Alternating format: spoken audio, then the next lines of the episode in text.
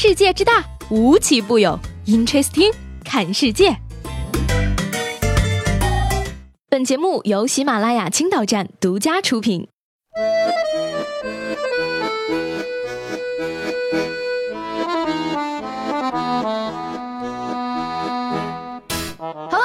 迎收听本期的 Interesting，我是西贝。说到 Pad 呢，可能没有什么人会觉得陌生。比起手机来，超大的屏幕让人无论是追剧还是玩游戏都觉得非常的爽。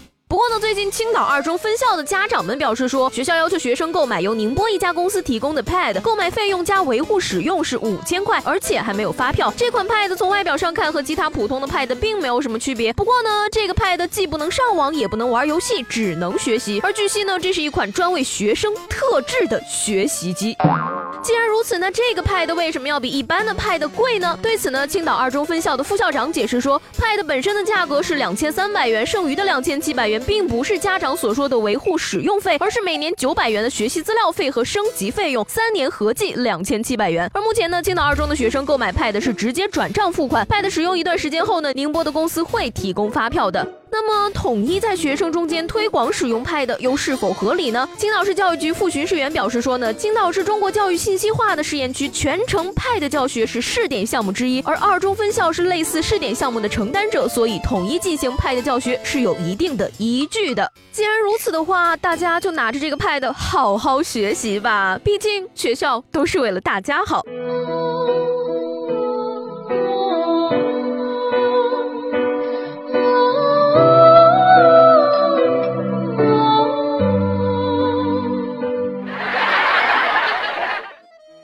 这个学校呢，近日杭州某中学的食堂上线刷脸支付系统，只要学生站在刷脸器前，姓名、饭卡余额、套餐等信息都会出现在屏幕上。学校老师表示呢，说以前呀，每天有五六十个人忘带饭卡，如今刷脸取餐完全解决了这个问题。好赞呀，有没有？不但解决了不带饭卡的行为，而且还解决了蹭饭卡的问题。现在呀，就只求学校不要把这项技术用在考勤上了。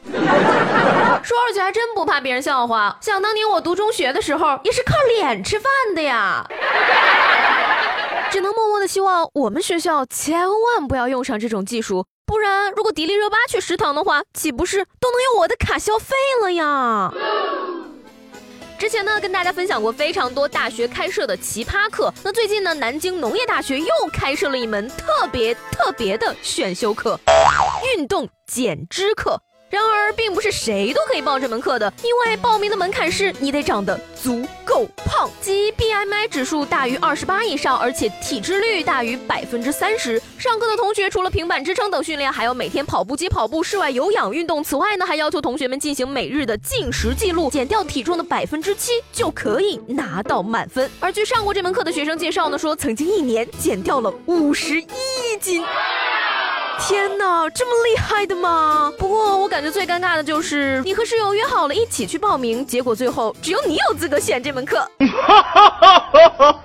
有的同学在大学里琢磨怎么减肥，有的同学呀却忙着追女孩子。十月十一号呢，河南郑州的一名大一男生拿着大喇叭冲进了心仪女生的教室，站在讲台上向女生表白，但是全程却高能爆笑。一起来感受一下。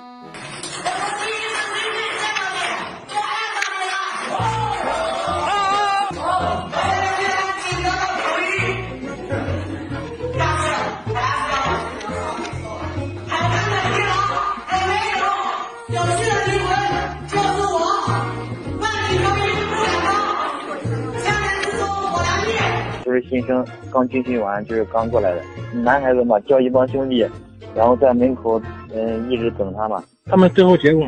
女孩子嘛，你肯定害羞嘛，一直在笑，一直捂着脸。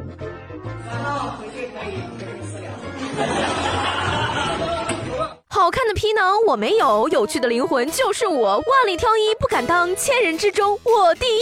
我说大兄弟啊，这都二零一七年了，你咋还用这么老的词儿呢？不过也算是逗笑了女主，乐坏了网友啊。总的来说，小伙子这次表白还是挺成功的。不过讲真呢，当他喇叭开启的那一刻，我真的超级害怕，就怕整个教室突然响起。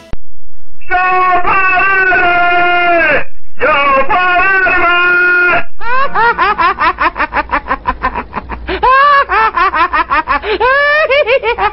你要是问我女生为什么会跑呢？我只能告诉你说，女孩的心思你可真的别猜。不过呢，你们这些学生也太调皮捣蛋了，快跟人家孙杨学学，看看他多好学。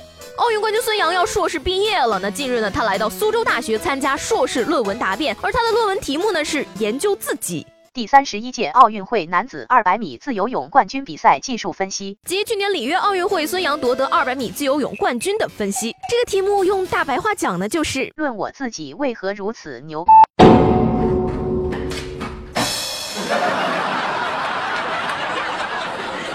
答辩现场呢，肯定是这个样子的。老师说：“等等，孙杨，你这个数据是不是有点不充分呀？”孙杨说：“不充分吗？你等等，我现在就下去游。”写的更透彻了。你说什么就是什么，毕竟你研究的是你自己嘛。过了过了，快快快，我要跟你合个影。讲真呀，孙杨研究自己真的没毛病。世界自由泳之王，自由泳项目的史上最佳，男子自由泳史上个人金牌数最多的运动员，男子泳史个人金牌数仅次于菲尔普斯。一七年世锦赛两金，并打破亚洲纪录。四百米自由泳三连，二百米自由泳亚洲第一，世锦赛冠军，全国赛五金，全运会六金一银。用自己的学业来验证自己是世界上最牛的专业水平，真是厉害了。大白羊。不过呢，他这个选题，我劝各位就不要再去研究了，因为你是不可能超过他的。还是研究研究怎么让自己不上班还能拿工资吧。意大利的一名女子呢，近日打赢了一场具有历史意义的官司。她因为爱犬生病而请假在家照顾，不料却被扣了工资。但是法院最终判决女子可以获得病假，并且能够照领工资。我准备去外国养三十条狗了，一个月每天都生病一只，这样一年工资照拿，发家致富之路呀，朋友们！除了病假，狗狗谈恋爱，我们要不要请婚假？狗狗怀孕，我们要不要请孕假呢？领导，我昨天刚买了一袋大闸蟹，我发现它们好像都生病了，全都动不了了呢。我今天可以请假回家料理它吗？